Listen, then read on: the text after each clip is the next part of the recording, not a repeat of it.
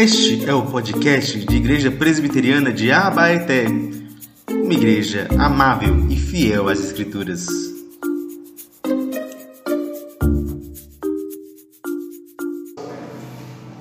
Jonas capítulo 1, a partir do versículo 11, vamos ouvir com fé e alegria a palavra do Senhor que nos diz essa noite.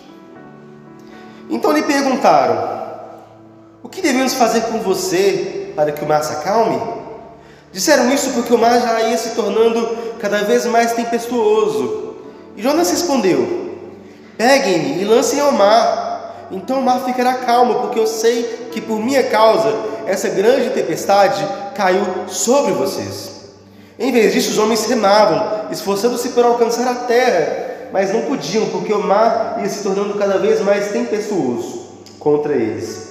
Então clamaram ao Senhor e disseram: ah, Senhor, rogamos-te que não nos deixe perecer por causa da vida deste homem, e não faça cair sobre nós este sangue inocente, porque tu, Senhor, fizeste o que foi do teu agrado.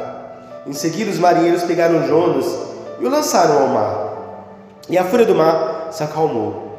Então esses homens temeram muito o Senhor, ofereceram sacrifícios ao Senhor e fizeram votos.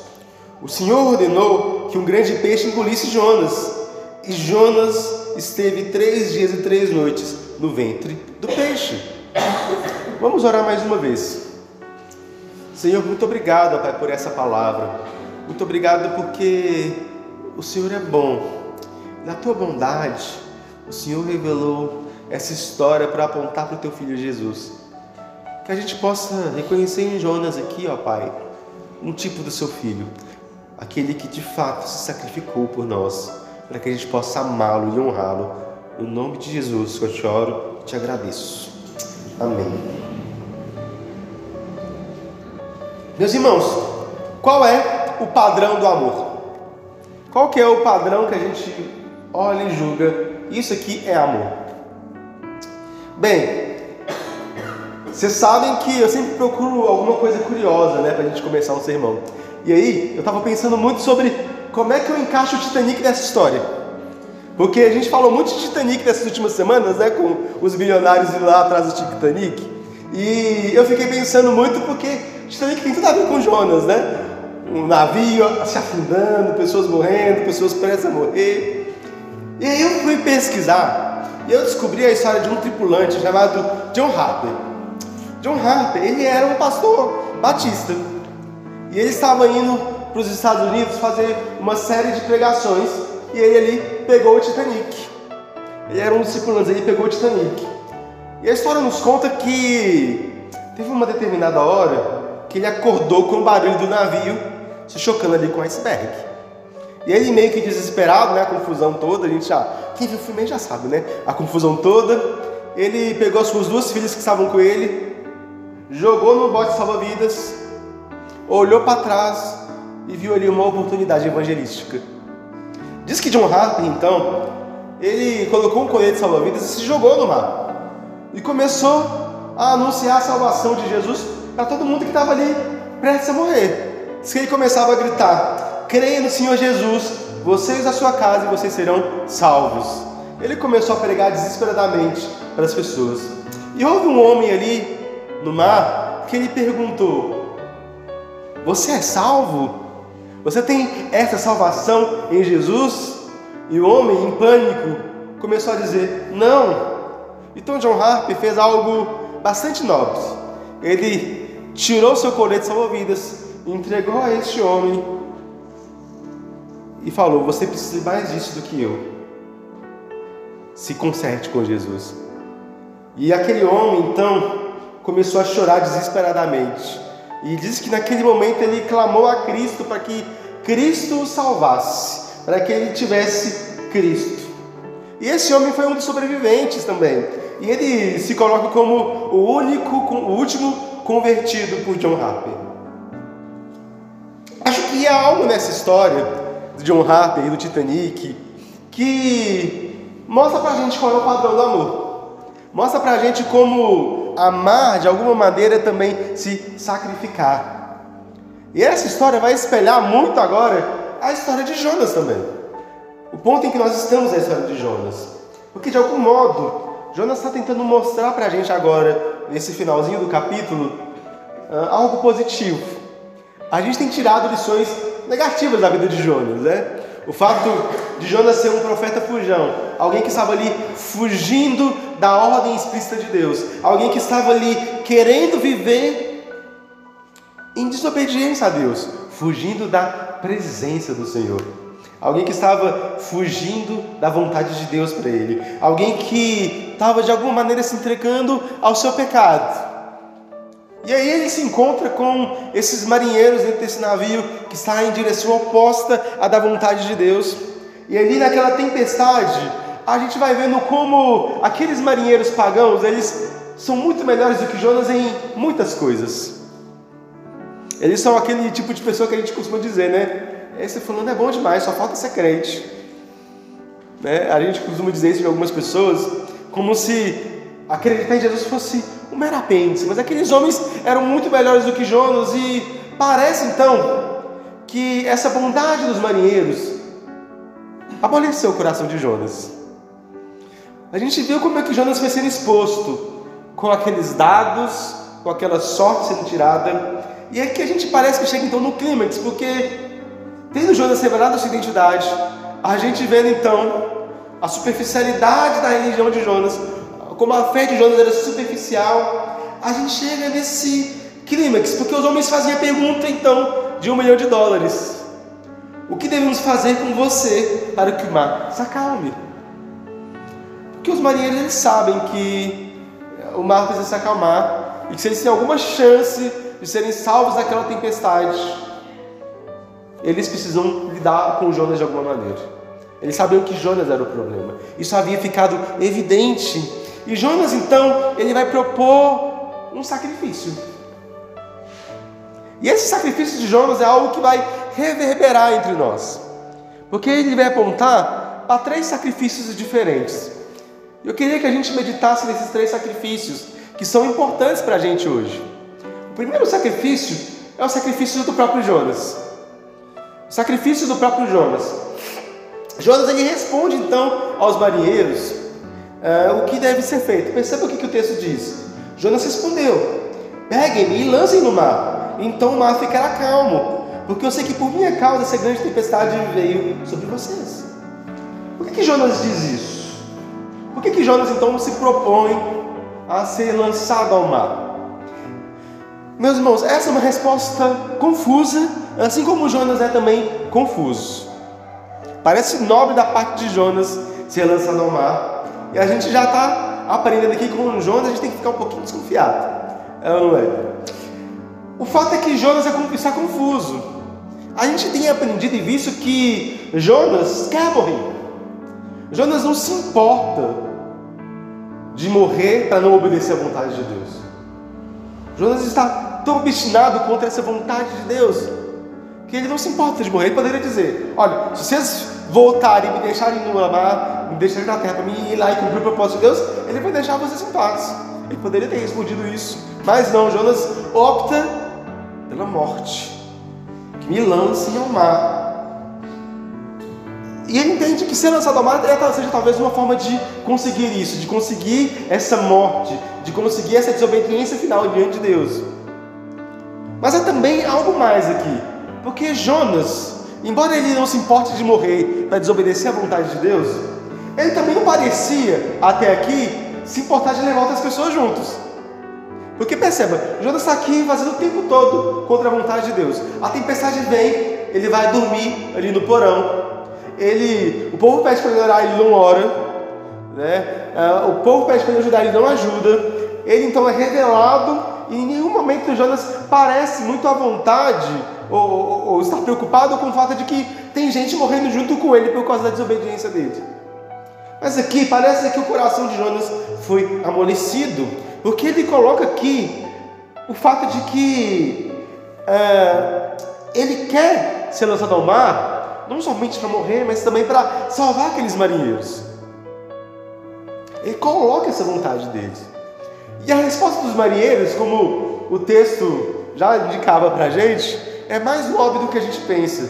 Porque esses marinheiros, a primeira reação deles é não. Eles tentam remar contra. Eles tentam remar contra aquela tempestade e continuar o caminho a si mesmo.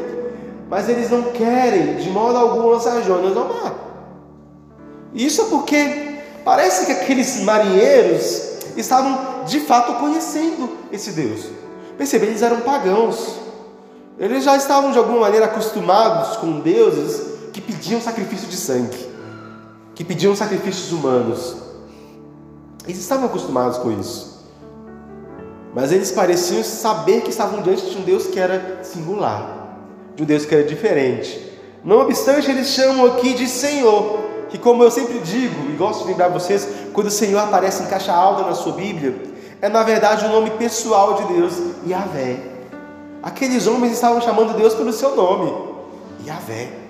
Estavam chamando Deus pelo nome da aliança. Então aqueles homens, eles parecem então estar aprendendo algo sobre esse Deus de Jonas. Eles dizem: ah, Senhor, rogamos-te que não te deixes perecer por causa da vida deste homem, e não faças cair sobre nós sangue inocente, porque tu, Senhor, fizeste o que foi do teu agrado. Eles estavam então diante desse Deus singular, pedindo que Deus não fizesse, pedindo que Deus os perdoasse por aquilo que eles estavam prestes a fazer. E à medida então que eles entendem isso e veem que não tem outra chance, eles lançam Jonas ao mar, e o mar então se acalma. À medida em que Jonas é caído ali, o mar vai se acalmando, e Jonas então, de alguma maneira, se sacrifica por aqueles homens. Ele não morre, ele é engolido por um peixe, Deus preserva a vida dele pelo peixe.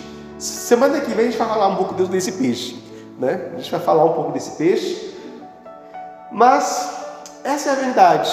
Deus, de alguma maneira, Jonas estava se sacrificando por aquele povo. Existem duas características desse sacrifício de Jonas que são importantes a gente destacar aqui. A primeira delas é que é um sacrifício substitutivo. Isso significa que, de algum modo, Jonas estava trocando a sua vida pela vida daqueles marinheiros. De algum modo, a morte de Jonas, a proposta dele morrer, estaria salvando e dando vida àqueles que estavam no barco. Isso é importante, meus irmãos, porque, de algum modo, esse sacrifício de Jonas ser substitutivo aponta para a gente um pouquinho desse padrão do amor. Porque se a gente for parar para pensar, todo amor real, todo amor verdadeiro, é de alguma maneira substitutivo, é de alguma maneira sacrificial. Não existe amor que não seja sacrifício. Perceba um pai que ama muito seus filhos. De algum modo, ele está abrindo mão de várias coisas. Ele trabalha muito, ele abre mão do seu dinheiro, ele abre mão da sua energia para dar aos filhos algo que eles necessitam. É substitutivo? É sacrificial? Um casamento em que, para funcionar, um tem que abrir mão de coisas pelo outro. É substitutivo? É sacrificial? O fato é que o amor, ele é, em alguma medida, sempre sacrificial e substitutivo. É sempre a gente, em amor ao outro, fazendo algo pelo outro, em que o outro é priorizado e não eu. Percebe? E Jonas aqui, ele mostra esse fato substitutivo do amor. E é nesse sentido, então, que Jonas amou aqueles marinheiros e salvou a vida deles, se lançando ao mar. Mas a outra característica aqui também, que é o fato de que esse sacrifício de Jonas, ele foi propiciatório. E essa é uma palavra que eu sei que é difícil, mas é uma palavra teológica que está na Bíblia. Então, o que é esse propiciatório? Quantos exemplos que você vê? Propiciatório, propiciação. Você está falando de um sacrifício feito para aplacar a ira e a justiça de Deus. Porque perceba, há aqui na história de Jonas uma característica muito semelhante a um dos bodes do dia da expiação, Levítico. Levítico 17 nos conta a história de um sacrifício que devia ser feito anualmente no meio do povo de Deus. E que aquele grande dia Deus estava liberando perdão para o povo de maneira direta. Depois vocês leem esse capítulo, que é muito interessante. E ali o povo pegava dois bodes. Um chamava bode expiatório, o outro bode emissário. E vocês sabem como se escolher qualquer um e qualquer outro? Lançando sortes. Então perceba que, de algum modo, a história de Jonas já está apontando para esse tipo de sacrifício. Porque a partir do momento que os dados são levantados e Jonas é tirado nos dados, tirado na sorte, ele estava sendo escolhido ali como uma espécie de bode expiatório. E aquele bode, então, ele era sacrificado, e o seu sangue, ele cobria ali a Arca da Aliança. E aquele sangue sobre a Arca da Aliança, onde estava a lei de Deus, significava uma coisa muito simples: o fato de que a ira e a justiça de Deus estavam sendo aplacadas, porque o nosso pecado ofende a Deus, e essa ofensa a Deus tem que ser aplacada. Então aquele bode era uma espécie de sacrifício que apontava para um sacrifício maior. E Jonas aqui então está mostrando para a gente, está sendo aqui para a gente um exemplo vivo de um sacrifício expiatório, de um sacrifício de propiciação, em que Deus se torna propício a nós por meio desse sacrifício. Então Deus estava se tornando propício àqueles marinheiros por meio do sacrifício de Jonas. E a prova disso está no fato de que Jonas, ao ser lançado ao mar, o mar então se acalma. Percebe? Então que essas duas características são marcantes do sacrifício de Jonas. Essas duas características mostram para a gente um padrão. Um sacrifício que seja substitutivo, um sacrifício que seja expiatório, que seja propiciativo. E essas duas características estão em um outro sacrifício, em um segundo sacrifício que a gente precisa considerar essa noite. Porque no texto que a gente leu hoje, na liturgia, Jesus disse que não iria dar outro sinal que não o sinal de Jonas. E por que o sinal de Jonas? Porque Jonas, em se lançar ao mar e ser engolido por um peixe, estava ali representando, estava sendo um tipo de algo maior, de alguém que era maior do que ele, que é o próprio Jesus. No segundo sacrifício para a gente considerar é o sacrifício de Jesus, porque o sacrifício de Jesus, ele aponta para nós. Jesus, ao falar contra os homens incrédulos, como a gente meditou agora no início do culto, ele disse que ele é maior do que Jonas, que ele tinha um sinal maior do que o de Jonas. Isso se dá simplesmente pelo caráter do sacrifício de Cristo, que apresenta essas mesmas duas características. A gente precisa considerar aqui algumas coisas. Primeiro, é óbvio que Jesus é maior do que Jonas, porque toda aquela confusão do navio, em última instância, era culpa e consequência do pecado e da desobediência de Jonas. Enquanto que Jesus é... não, Jesus foi um homem perfeito, e Jesus, na sua perfeição, ele se tornou apto e alguém importante para poder prover a salvação para os homens. Maior do que a salvação que Jonas deu. Porque a salvação de Jesus é maior do que a salvação de Jonas. Porque Jonas foi um pecador lançado à morte para salvar outros pecadores. Mas Jesus, ele é alguém que não tem pecados. Jonas, ele morreu por conta do seu próprio pecado. Morreu não, né? Porque ele se sacrificou por conta do seu próprio pecado, mas Jesus não tinha pecado pelo qual se sacrificar, de tal maneira que ele se tornou pecado por nós. Jesus é maior do que Jonas, porque no final das contas, Jesus era Deus. Jonas não poderia suportar o peso, nem sequer do seu próprio pecado, quanto mais o pecado daquela tripulação. Mas Jesus, sendo Deus, ele pode suportar o peso do pecado, não somente de Jonas, mas de todos nós e de toda a humanidade. E é aqui então que a gente vê o padrão do amor sendo apontado no sacrifício de Cristo, que primeiramente é substitutivo. Romanos 5 nos mostra bem esse caráter substitutivo do sacrifício de Cristo, porque diz o seguinte: porque Cristo, quando nós éramos fracos, morreu ao seu tempo pelos ímpios. Dificilmente alguém morreria por um justo, embora por uma pessoa boa. Alguém talvez tenha coragem para morrer. Mas Deus prova o seu amor para conosco, pelo fato de Cristo ter morrido por nós, quando nós ainda éramos pecadores. O fato que Paulo está colocando aqui para a gente de maneira clara, de maneira forte, é o fato de que Jesus Cristo, ele morre por nós quando a gente ainda é pecador. O fato de que Jesus Cristo morreu em nosso lugar. Quando a gente pensa naquela cruz, a gente precisa ter um entendimento claro e certeiro do fato de que aquela morte devia ser a nossa morte. Aquela ira que estava se manifestando na cruz devia ser contra nós. Porque Jesus, no dia que havia de ser traído, estava ali naquele jardim do Getsêmani, e ali suando sangue, com medo e com frio, Ele diz: Pai, afasta de mim esse cálice. E aquele cálice não era nada mais, nada menos do que o cálice da própria ira de Deus, que ia ser derramado sobre nós. Então Jesus, ele fez e ele descobriu que o padrão do amor, ele mostrou para nós o padrão verdadeiro do amor. Ele morreu para nós, sem que a gente merecesse. Ele morreu por homens pecadores, como eu e você. De tal maneira que quando a gente pensa em amor, qual que é o padrão verdadeiro do amor, a gente tem que ter somente uma imagem da nossa cabeça: o próprio Cristo. Ele é o padrão do amor, é o padrão do sacrifício, porque Cristo se sacrificou. As pessoas costumam dizer, né? Ah, eu queria alguém que morresse de amores por mim. E de fato, teve alguém que morreu de amores por nós, que é o próprio Jesus. Essa é a mensagem da cruz, meus irmãos, a mensagem que tem que arder o nosso coração, a mensagem de que Deus nos salvou, se entregando em nosso lugar. Essa é a mensagem do Evangelho, esse é o epicentro, o fato de que Jesus teve uma morte que foi por nós substitutiva. Mas a morte de Jesus, mais do que substitutiva, também foi propiciatória. Também foi uma morte que para satisfazer as exigências da ira de Deus. Está escrito em Gálatas 3,13: Cristo nos resgatou da maldição da lei, fazendo-se Ele próprio maldição em nosso lugar, porque está escrito: maldito todo aquele que for pendurado no madeiro.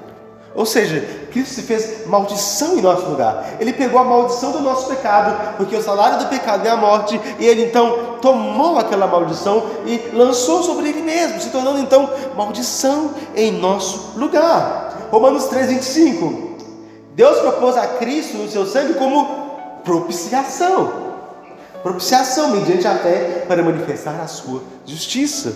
O fato de que a justiça de Deus precisa ser manifesta. Meus irmãos, você é um pecador, e o seu pecado desperta a ira de Deus. O seu pecado, porque Deus é justo, e Ele, como sendo totalmente justo, faz com que Deus esteja desagradando de você.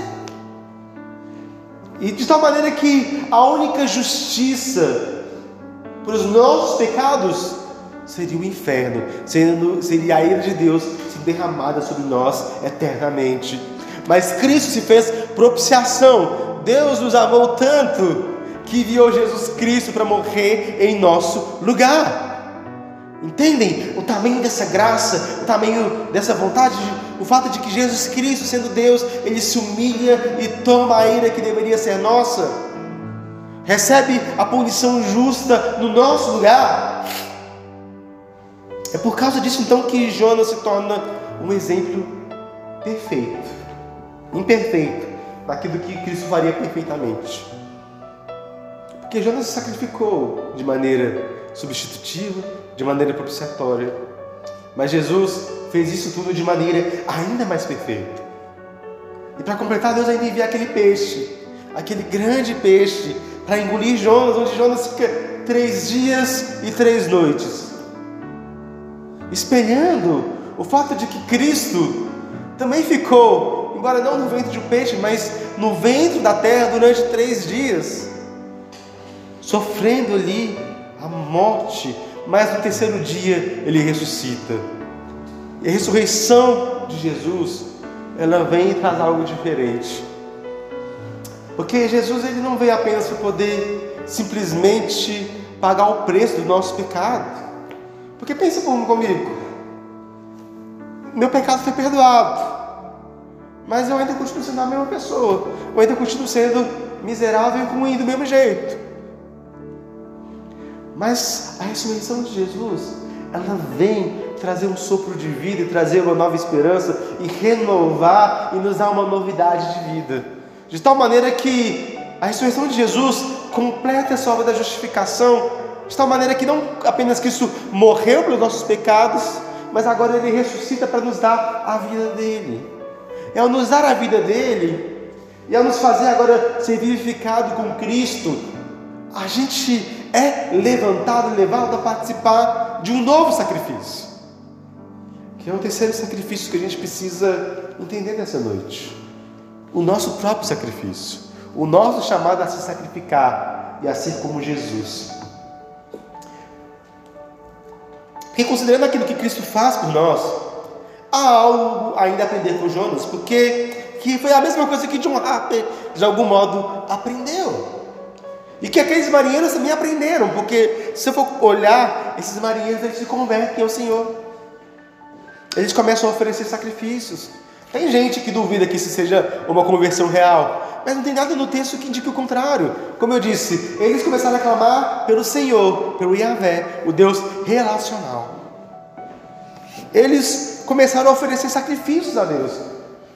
Eles começaram a clamar a esse Deus, bendizer esse Deus, pela salvação que eles tinham ganho. De algum modo, então, aqueles marinheiros aprenderam. O fato é que Jonas está sendo lançado ao mar e ele é capaz de fazer o que acabou de fazer, porque foi isso que Deus o chamou para fazer desde o início. Deus chamava Jonas desde o início para o sacrifício. Porque perceba, gente, quando Deus escolheu Jonas para poder ter essa missão de pregar a Nínive, Deus sabia que isso era um sacrifício para Jonas. Não é como se Deus estivesse escolhendo o mais preparado, não é como se Deus estivesse escolhendo o mais disposto, porque a gente já viu que não.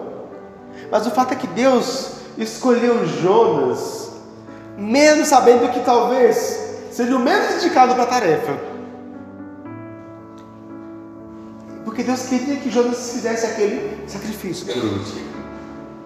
E Jonas se lançar ao mar para poder salvar aqueles pagãos já indica um aprendizado na vida de Jonas, que o capacitaria para aquilo que ele faria depois, que é de fato ir pregar em Nínive, que era aquilo que Deus havia chamado. De fato, Deus, ele parece ter um gosto estranho por colocar gente improvável em lugares improváveis para fazer a sua graça render. Porque o chamado de Jonas para poder se sacrificar é a imagem do chamado do próprio Cristo. Perceba, esse sacrifício para o qual Deus nos chama não é um sacrifício mais propiciatório, porque agora a gente já tem um último sacrifício propiciatório, que é o de Cristo. Deus não está mais irado com a gente. A ira de Deus foi paga para sempre em Cristo, e a gente tem que descansar nisso. Mas Cristo nos chama ainda a um sacrifício de amor. Esse mesmo sacrifício que Jonas faz, um sacrifício que é um chamado para viver de fato pela fé. É um chamado a gente sacrificar também coisas em nós para a obra de Deus. Perceba, esse chamado já está no chamado de Cristo, que nos diz: se alguém quer vir após mim, renuncie a si mesmo, tome a sua cruz e siga-me. Ora, Jonas de algum modo estava imitando a Cristo, mesmo antes de Cristo. E esse modo de Jonas imitar a Cristo é um chamado também para nós também imitarmos a Cristo. Há uma palavra que eu sempre repito aqui: discipulado. E o que é discipulado se não seguir Jesus? Discipulado se tornar alguém parecido com Jesus. A gente vem à igreja toda semana, a gente se reúne junto nas casas, a gente ora uns pelos outros, a gente acompanha a vida uns dos outros por um simples motivo: discipulado, se tornar parecido com Jesus, porque o caminho que Jesus tem para nós é um caminho de cruz, é um caminho que exige de nós também sacrifício. É um caminho de matar o nosso ego, é o caminho de matar o nosso pecado, é o caminho de entregar a nossa vida para Jesus completamente, de imitar Jesus naquilo que Ele queria que a gente imitasse.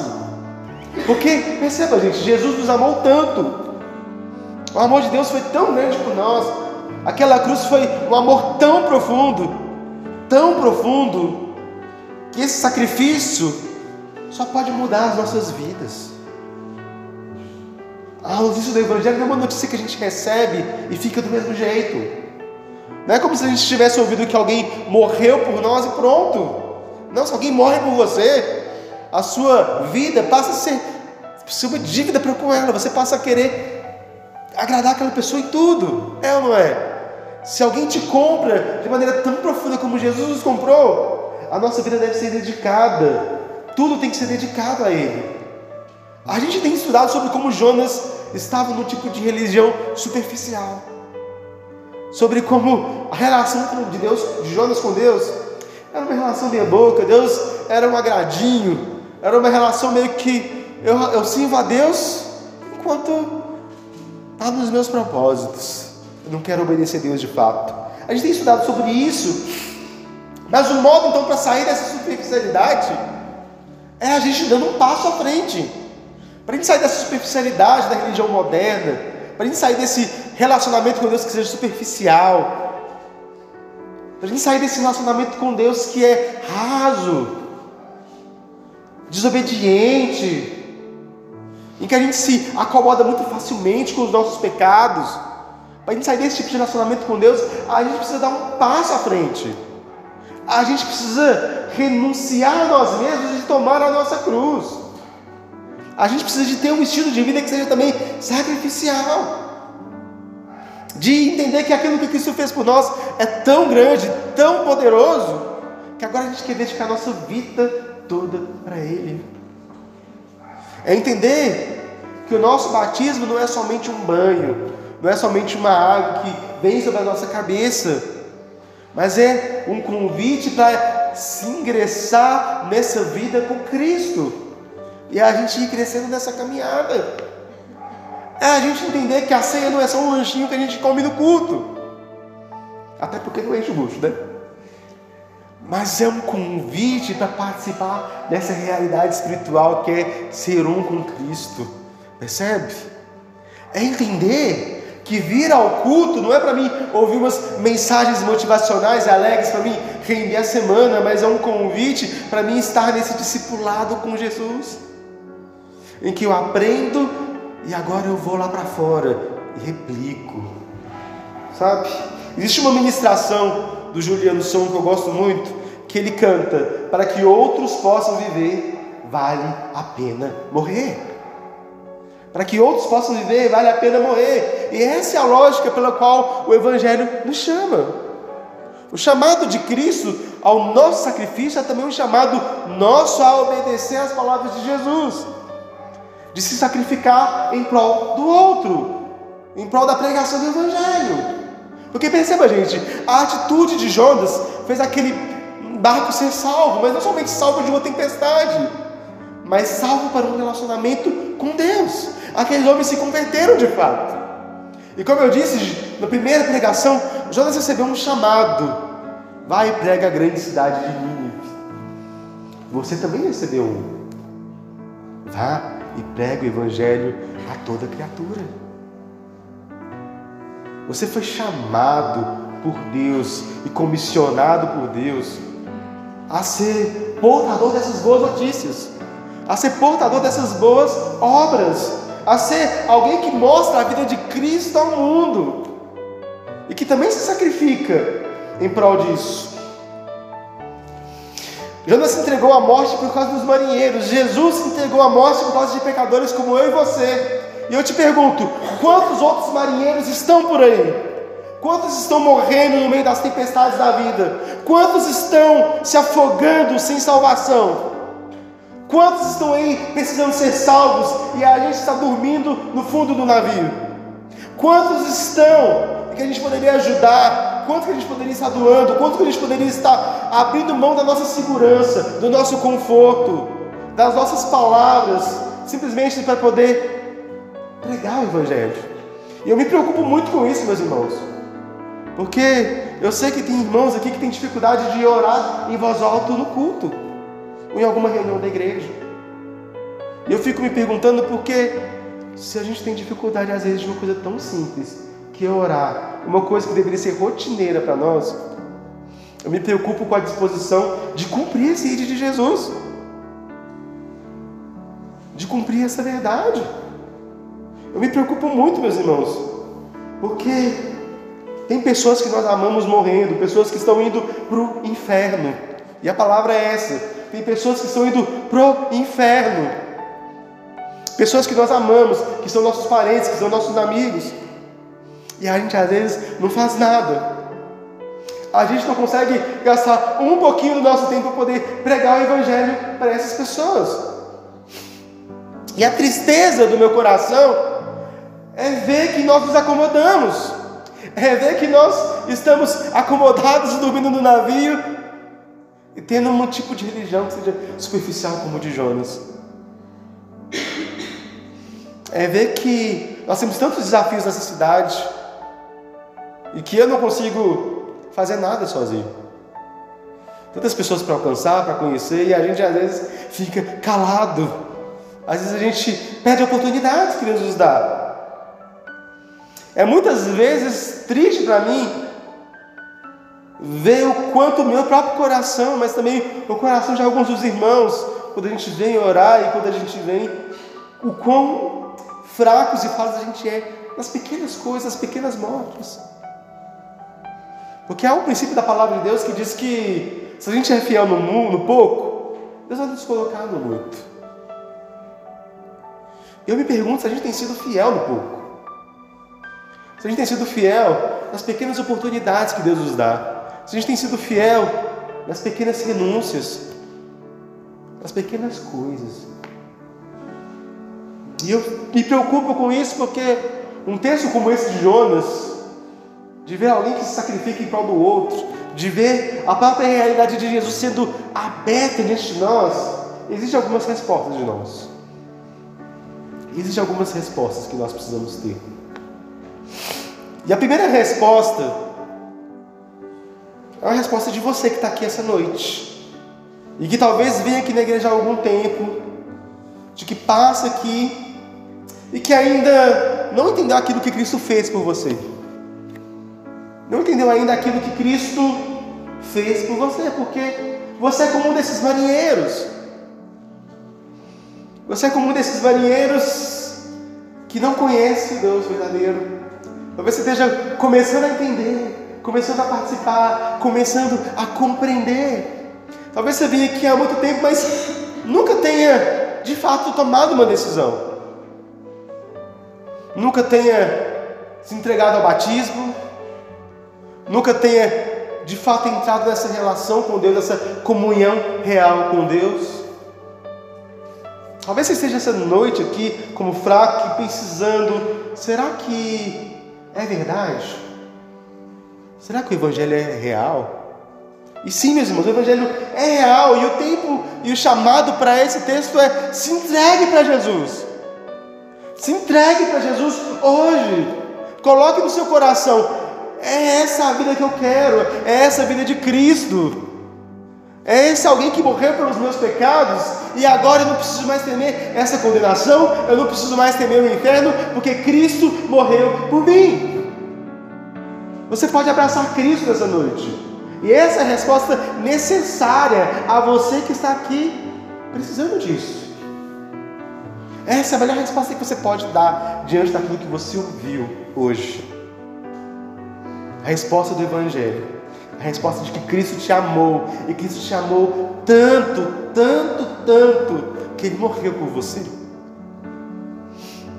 Mas há uma segunda coisa, uma segunda resposta aqui também. Agora, não para você que está nos visitando há algum tempo, mas para você que já é membro, que já entendeu esse amor, e que está aqui confortado na igreja. O que esse Deus nos confronta é o seguinte: de você, cristão, que já foi batizado, que tem nos acompanhado e que já entendeu esse amor de Cristo, é: morra. Você está sendo convidado a morrer essa noite, a morrer para os seus próprios pecados, a morrer para o seu conforto, a morrer de verdade. A morrer de verdade por amor a Cristo, morrer para que outros possam viver, para que outros possam ter entendimento dessa vida que te foi passada, para que outros possam entender a alegria desse Evangelho e de quão bom e quão maravilhoso é estar aqui com os irmãos. Para que a sua vida seja um exemplo da vida de Cristo. Você ora comigo, abaixe sua cabeça, sendo você o primeiro tipo ou o segundo tipo de pessoa, e ore comigo. Ó Deus, muito obrigado.